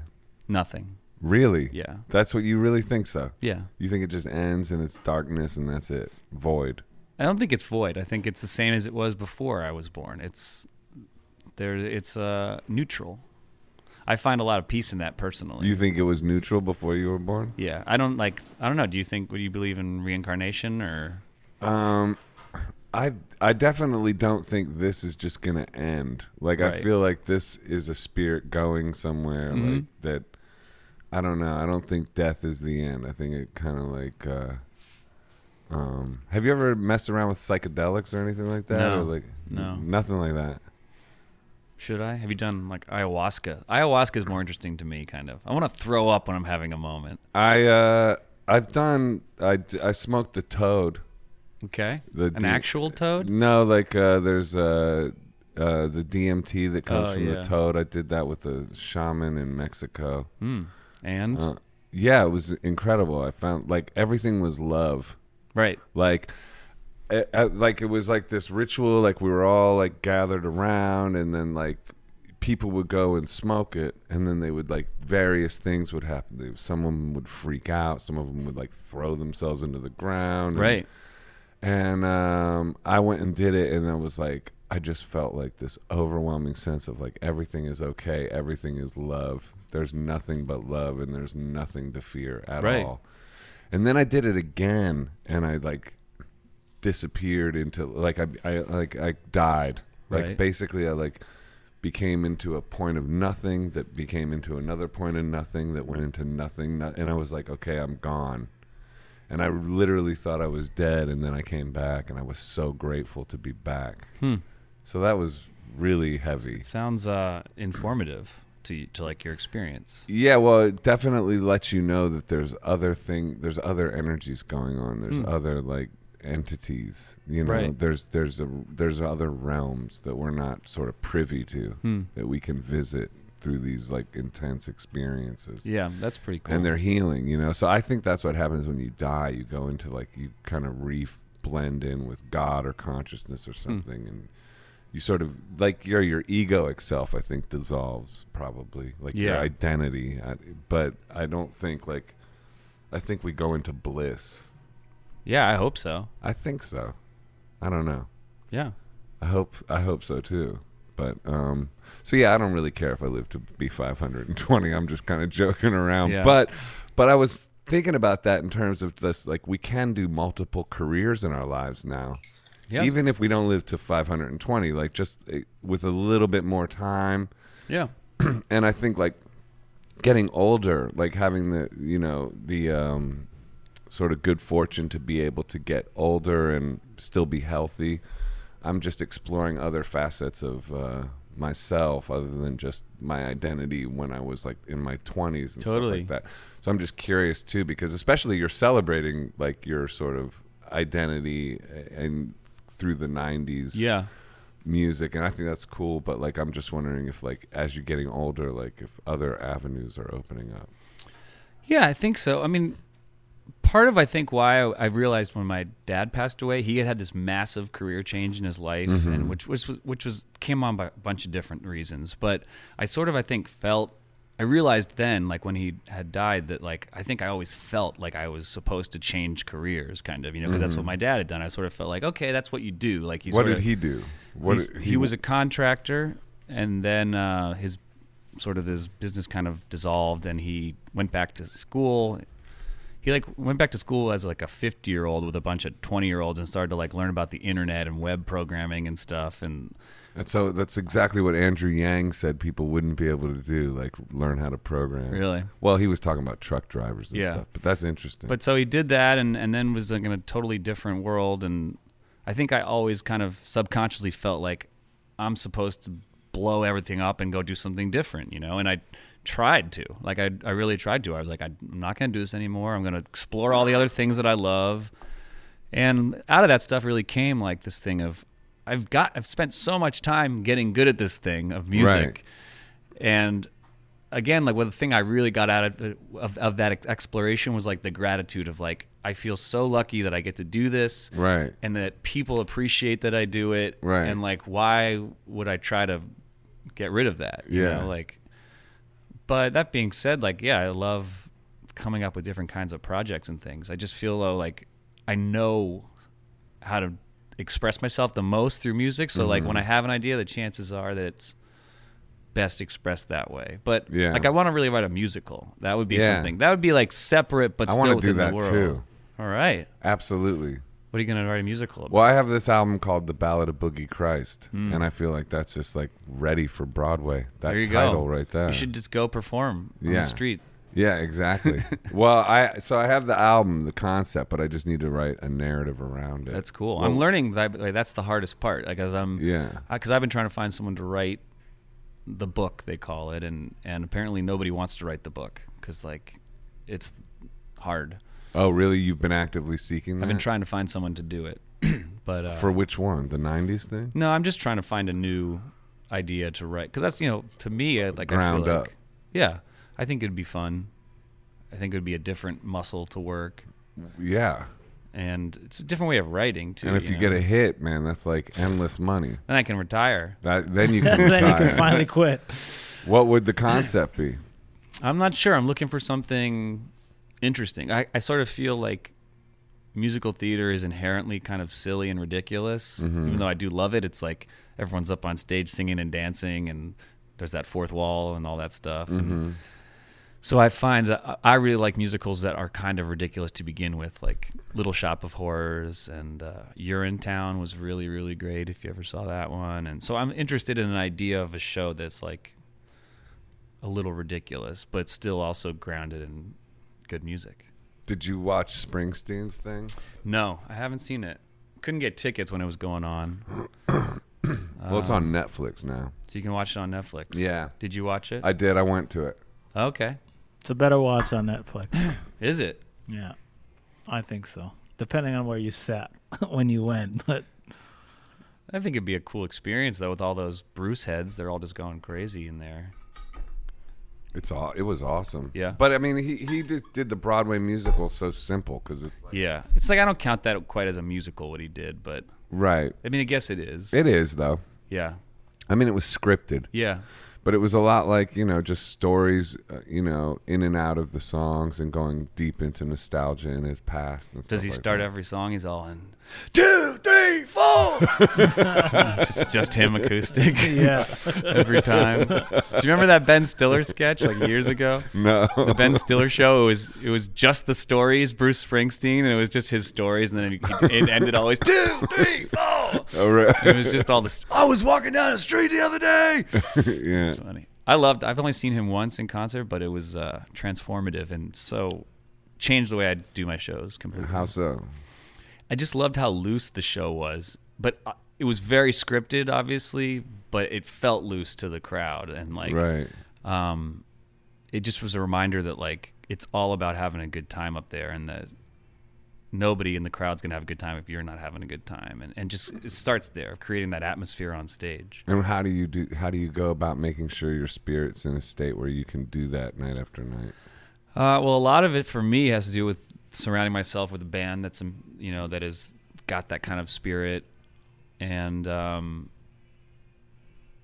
and just yeah like knowing that's what i'm there for that's that's the point of the day is to like come out there and do this thing and it's some i I actually think that being on stage is often like yoga where like Yeah. you sometimes start off and you're like oh boy i don't know if i got it today i'm stretching and, and then by the end it's shavasana you know it's all Yeah. you always feel good at the end like ah i just like Like I'm actually very still and quiet after a show. Like, like I think it freaks people out, and this, I've been made fun of because like we'll get off stage and I just like to sit there and not talk or not do anything. You know, Right. I'm not like doing blow yet or anything, and but some people come off they're like yeah they're going crazy but i'm like very internal and also i've just been working and like singing and all this stuff so like i like to have a moment back to myself so it sort of is a bit of savasana i guess Yeah, it's interesting the ener- energetic thing that happens, and then going out to the merch stand and shaking of everybody's hands and all that. Like, yeah sometimes I'm in a weird zone, mm-hmm. you know, because I just been on stage. Do you yeah find that? somebody said that to me the other night they were out there like taking a picture with me and she's like is it weird that like you're you and we all wait here and like you come out and i'm like I mean, not really for me. Is it weird for you? And she was she was having a moment. I'm not sure what she was going through, but I Mm-hmm. was like, you know, yeah, it's funny that like people want to meet me and that taking a picture with me feels. But again, that's the sort of stuff that I really cherish now. Is like if I could take a picture with somebody and make their day one percent better, like that's a pretty powerful thing to have. So like, the best is when I'm like, you want to take a picture, and they're like, no, I'm good. And I'm like, okay, yeah, sure. Yeah. Be here now. Right, exactly. Did that did that take you a while to learn, or that sort of gratitude for those Oh, moments? for sure. In the early days, I was always like, I should be getting more. And I don't know if that's just being young or Mm-hmm. ambitious or whatever, but it was like, I need more. I should be getting more.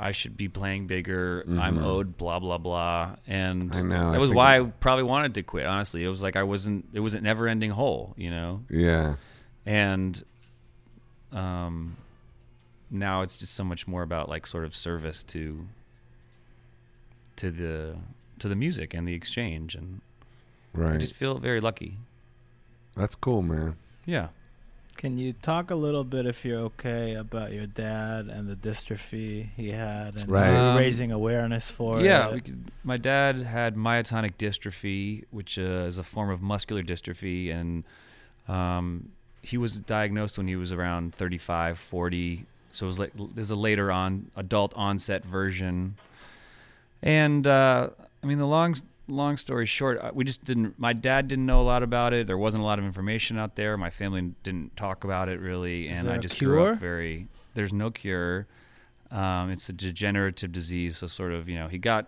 diagnosed but then his his muscles got weaker and weaker over time but And your family didn't talk about it. no. T- He, he, to his credit, in a lot of ways, he was like, I don't want to be treated differently. I want to just go about my life. I want to do my thing. But as he got older, it became harder and harder to sort of Deny ignore it. Yeah. Um, but so, like, I got to a certain age where I was like, oh, all this anxiety I'm having is because I might. I knew that I might have the disease. I hadn't been tested. I didn't know anything about it. I didn't know how to like talk about it. And um, so I'd spent several years kind of learning about it and unpacking it and becoming involved with the Myotonic Foundation and and just starting to reckon with it kind of and th- that it had been this big thing in our family. How did the reckoning go? Crushed it, bro.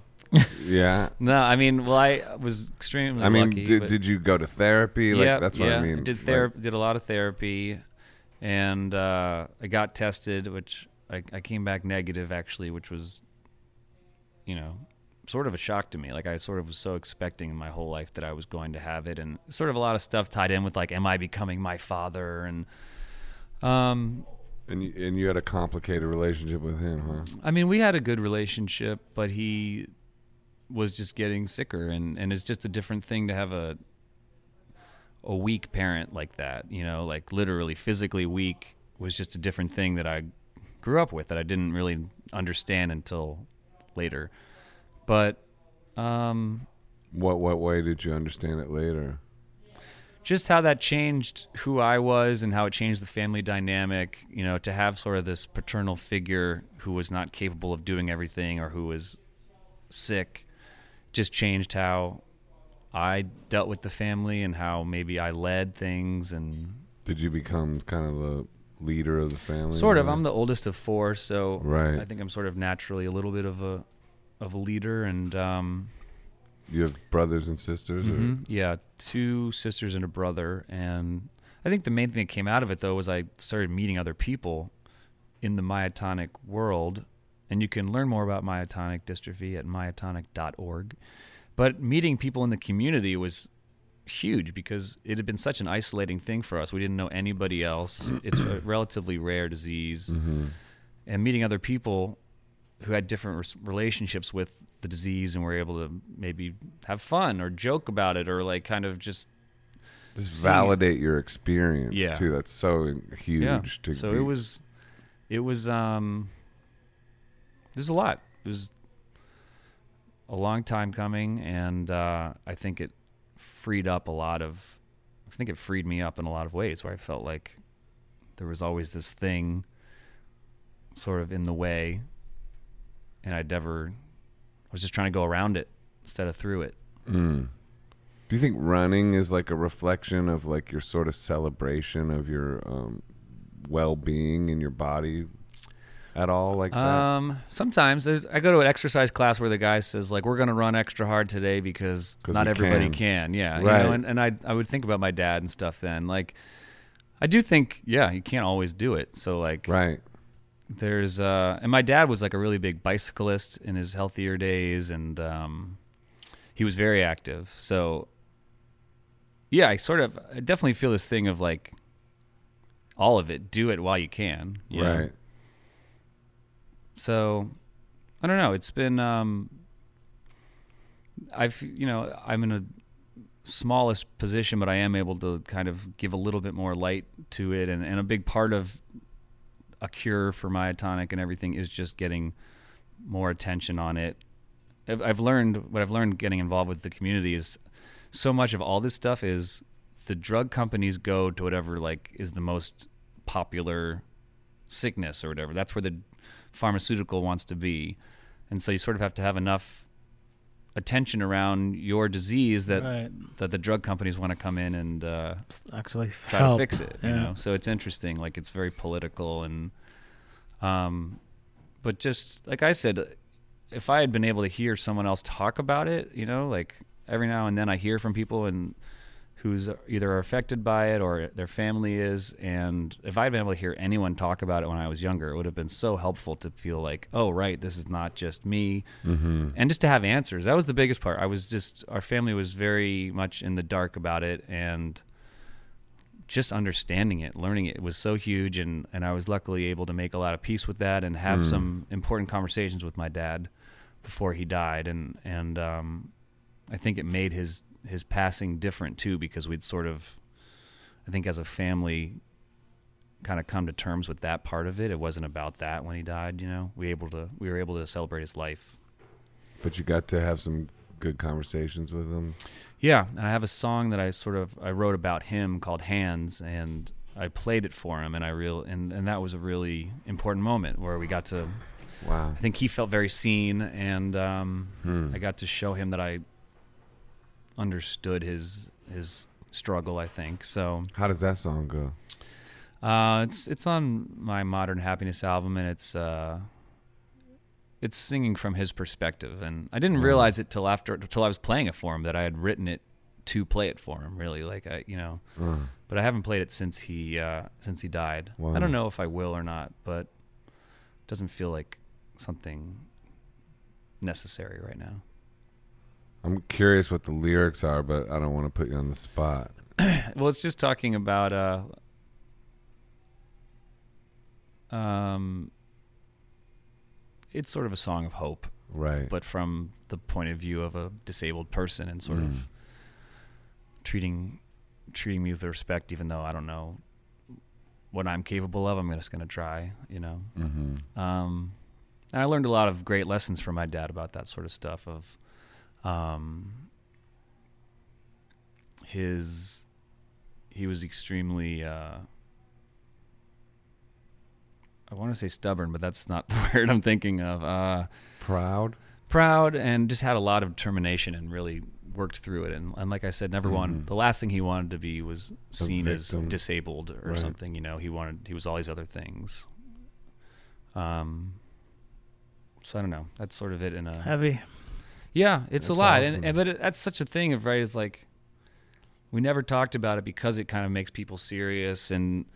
I've tried so much to just get it to a place in my life that it can be discussed without it being like a big Yeah, thing, without like it being big, this shadow or heavy, heavy something. vibes. Yeah, you know like I mean it, it is serious it's but I- heavy, but you can also speak on heavy things Yeah. without it getting. I mean, it's sad because it's my own father, and I have a lot of emotion tied into it. But Right. I've tried to get it to a place, sort of clinical, like a doctor would talk about it, of just like these are the.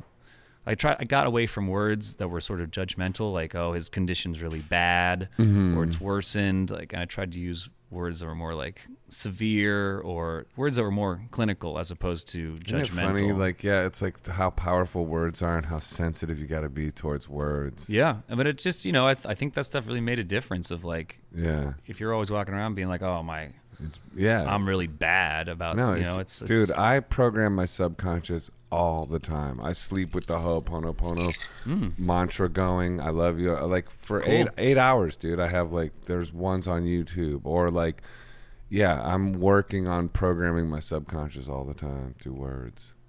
well it does it just Big totally deal. affects it differently you know it's the world is what we make it it's like the oldest idea ever but it's Well, I'm first finding was the it's true. word, and like the w- words create reality. You know, right people don't uh, people uh, uh, don't uh, over or underestimate that or what i can't think of how to say that they uh They underestimate underestimate it. yeah. Thank you.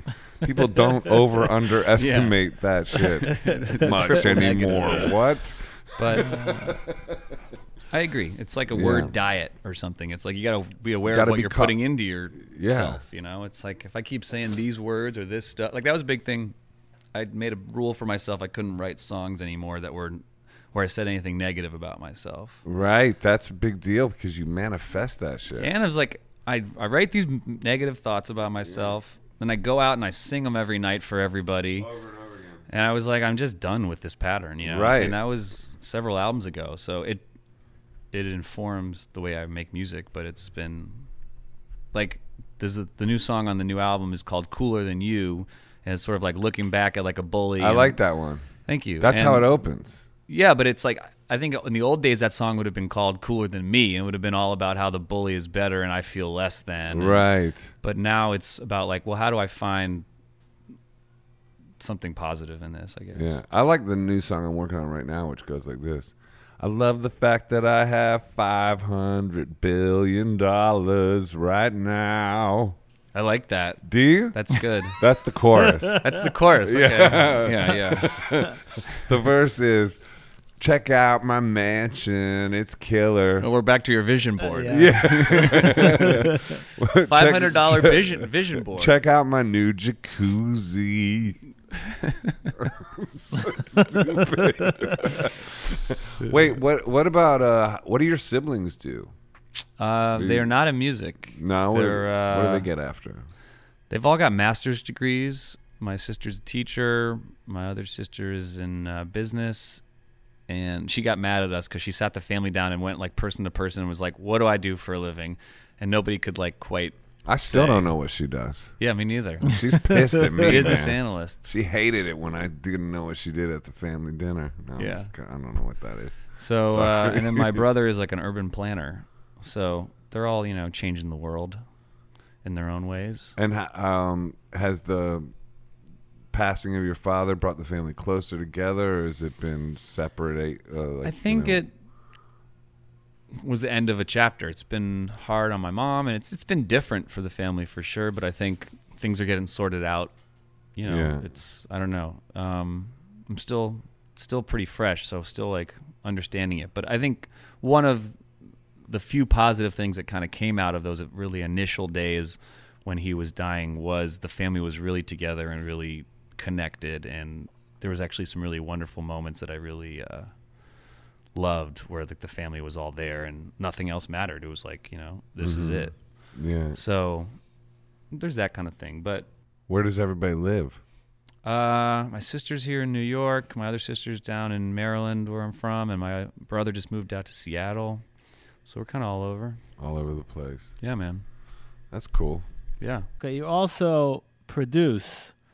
Uh, Yeah, when I in, can. In a way, and a band that I really like, Scout. You produced yeah one of their albums. Um, how did that? Did, did just from Laura being at SNL? Is that how you met? Yeah, it was. Uh, This great Some- band from Brooklyn yeah, called Scout. Scout. with a K. Scout. Yeah, which is sort of Laura Volk's like band, but it's sort of her, but also Connor Gladney's in it as well. And uh, yeah, they somebody at SNL was like, "Hey, this person works here and she's a musician. Would you mind checking it out?" And I was like, "Yeah, yeah, yeah." And then I actually went and watched the video of her like shredding, and I was like, "Wow, this person's really good." And so we like met up, and I ended up producing the EP, and and uh, yeah, it's I, I've learned a lot. I don't know if you ever do any producing stuff for I other have a little for bit. other artists.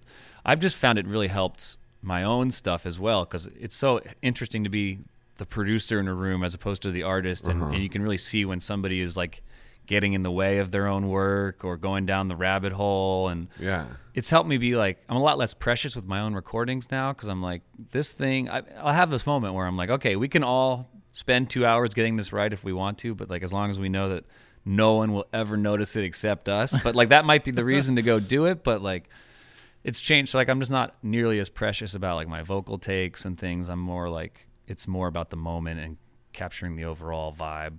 But yeah, working with them was awesome, and they've come and scouts done a bunch of opening stuff for me, and uh, and they did the underwater sunshine stuff, which is I'm assuming how you got to know them. No, and- I actually got them that gig. Oh, did Yeah. you? All right, I- yeah, I- man, I you're the did you're the sessions- magic maker. Oh, he's a magic. I, I I brought them in. I love. I mean, the first you see these two when they play, there's just something about it just sucks you in, and they Yeah. were so good. And I invited them to come do a garden great. session, and then everyone fell in love with them instantly. Cool. Yeah, they're they're really awesome, and it was really fun to uh, to do their stuff and kind of just help. That's what's fun for me. Actually, they were they've gotten much more advanced now, but I feel like they were still kind of green when I was working with them. It's fun working with someone where they're like where I can just show off my tricks. They're like, "Man, how do we do that? We need to get like 100 people in here to clap." And I'm like, "No, we can actually just have 5 people and record it a bunch of times and it'll sound like 100 people." And I'm like a magician to them, you know. that blew their mind.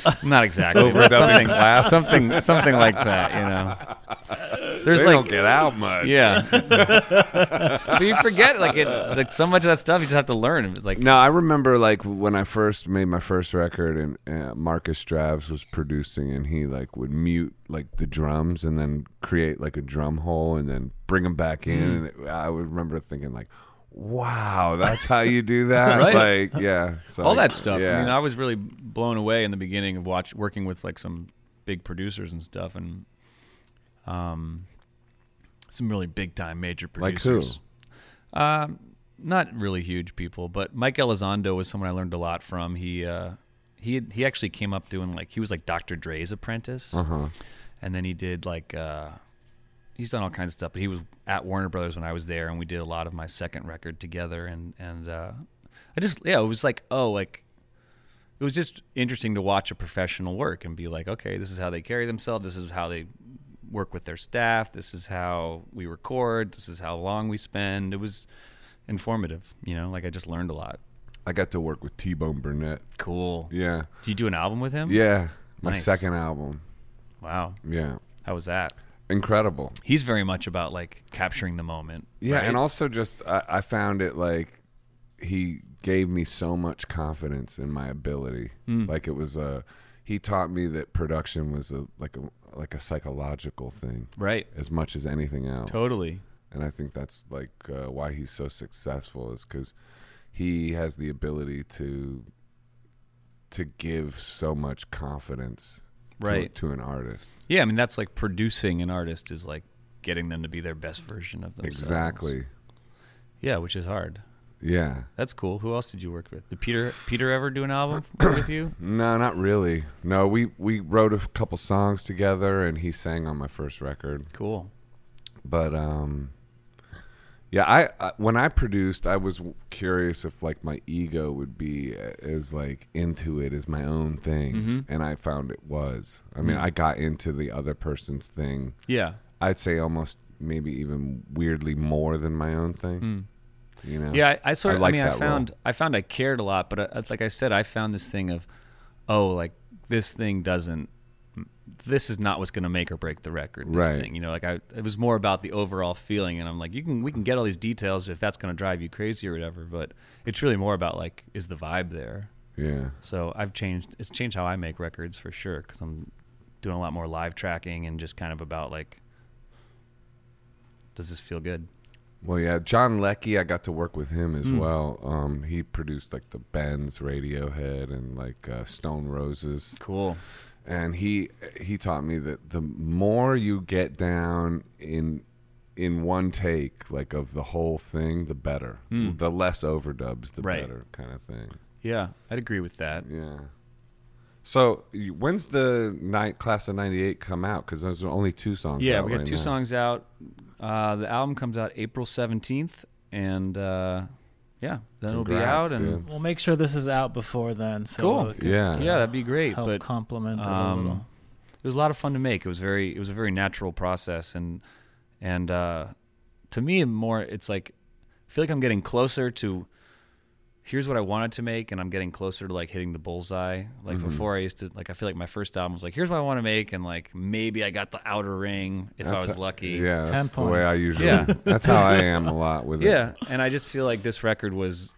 I mean, obviously, it ended up different than what I thought it might be, but I just feel like it was what I was setting out to do, which was like I want to make a me doing a '90s record, you know. And so it was really fun. So I, I, so far, the reaction's been really positive to it, and uh, I think if you were around in that era, or if you like that era at all, I think uh, I think people will enjoy it. Everybody loves that era. It's great music. I love it. Yeah. Yeah. And and then what? Any other concepts you're working on for in the future, or are you just focused on this? Uh, the next thing I think I want to do, I'm sort of just in the very, very early stages. I want to do, sort of feels like the next step of what I was talking about with like not writing negative songs. I want to do an album of like Yeah. overly, obs- Positive. yeah, positive, That- optimistic songs. that- that's a great idea. yeah. And so like just like almost like two, like almost your teeth hurt, but Yeah. just like but are that are grounded in like love and not just like Yeah. silliness, but. Well, I when you think it'd be listen to like fun. the Beatles, they had lots of Yeah. like love, positive things. Totally. It's like you know, And just I think the concentrating on- '90s, like Kurt Cobain, was such a huge influence, and so a lot of us went towards like really expressing our pain. Yeah, and, like, there's the a lot of dark pain. Sides of there was a lot of things, pain, and, and you know, like when I talk about the stuff with my dad and stuff, I'm like, I understand where a lot of my struggles came from and what my personal stuff was, but I also just think it would be fun to make an album that's like really positive and that. But again, like that's the challenge to me is like, how do you make a positive song that doesn't feel trite or like yeah, that's, silly or that's something. a big So- challenge. So, yeah, so that that's kind of what I think would be a fun project to do. But Yeah. for now, I'm I'm I'm way in the '90s. Yeah. Well, Dave Catching and I, like, he came on this podcast, or we went out to him at um, what's the place called? Joshua Tree, Ra- Rancho de la Luna. Ran- Rancho Shout out de la Dave Luna. Catching. Shout out Dave Catching. But we came up with this concept of we're going to start a band called the Manifestors and just write songs about things we want to manifest, like That's the 500 got billion the new dollar billion idea. dollars in the billy, you know, uh, whatever it is. you know. I like that. You you're good at making bands. Like Yeah, I love making bands. Uh, yeah, maintaining them is a different story. harder. but- But, I mean, half half of a band is who's in it and what's it called. You Yeah. know, like the rest is details. Yeah, the Manifestors. That's a good one. yeah, maybe you can be in that band with us I'm going to. since you're I'm already Gonna, on that trip. I'm going to manifest it. You're I'm on gonna that think About it. trajectory already. So, how do people find you on the internet and all that? Uh, just Google me, Eric Hutchinson. I don't know. Go to my website, erichutchinson.com. My Instagram. That's where I kind of communicate these days. And Eric uh, Hutchinson. yeah, You do all your social media yourself. I do. Yeah, and um, I try not to try not to get too intense. I'm not. I'm not like a ten times a day poster or anything. But you know, or come see a show. It's a good way to to get to know me a little bit. So I don't know. Hopefully, people have. If you're still listening at this point to the podcast, Yeah. I think that Class of '98 tour coming I up. feel You like are it a was a, fan. good podcast. It Oh, was me too. Fucking great. Did you think so? Oh, Would you it's- guys say you can be honest with me? Would But you I say knew this is 'cause the the- best one so far? The two of you have really, so honestly, many, probably so one, many one of the similarities. best ones. Number one. So many similarities that I knew you would like. You yeah, know, thank you get for. I was along. saying, thank you Yeah. for inviting me. And, Yeah, yeah. and, I'm uh, mad that I didn't wear athletic gear, but I kind of like stripped down. Into I know. I more- just noticed this. more of an Slowly, you're athletic vibe. yeah, you're, so you are could showing see. off your physique more and more. Yeah, you're jacked, dude. I saw the I saw the pictures, man. You got a full six pack right now too. right now. Yeah, dude. Let's Probably. see. Oh wow, you're fit, man. That's what I'm trying to get to. manifest it. Yeah, I'm manifesting it.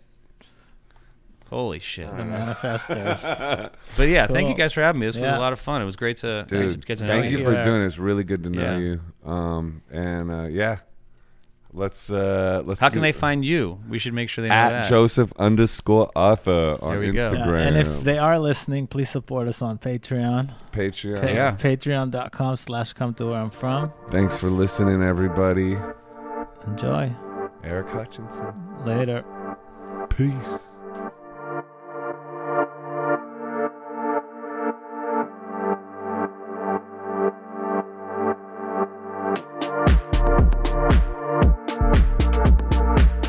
Hi, this is Joseph Arthur. Thanks for checking out Come to Where I'm From. Please support us on Patreon, patreon.com slash come to where I'm from. We are an independent podcast, and any contributions you can make are greatly appreciated.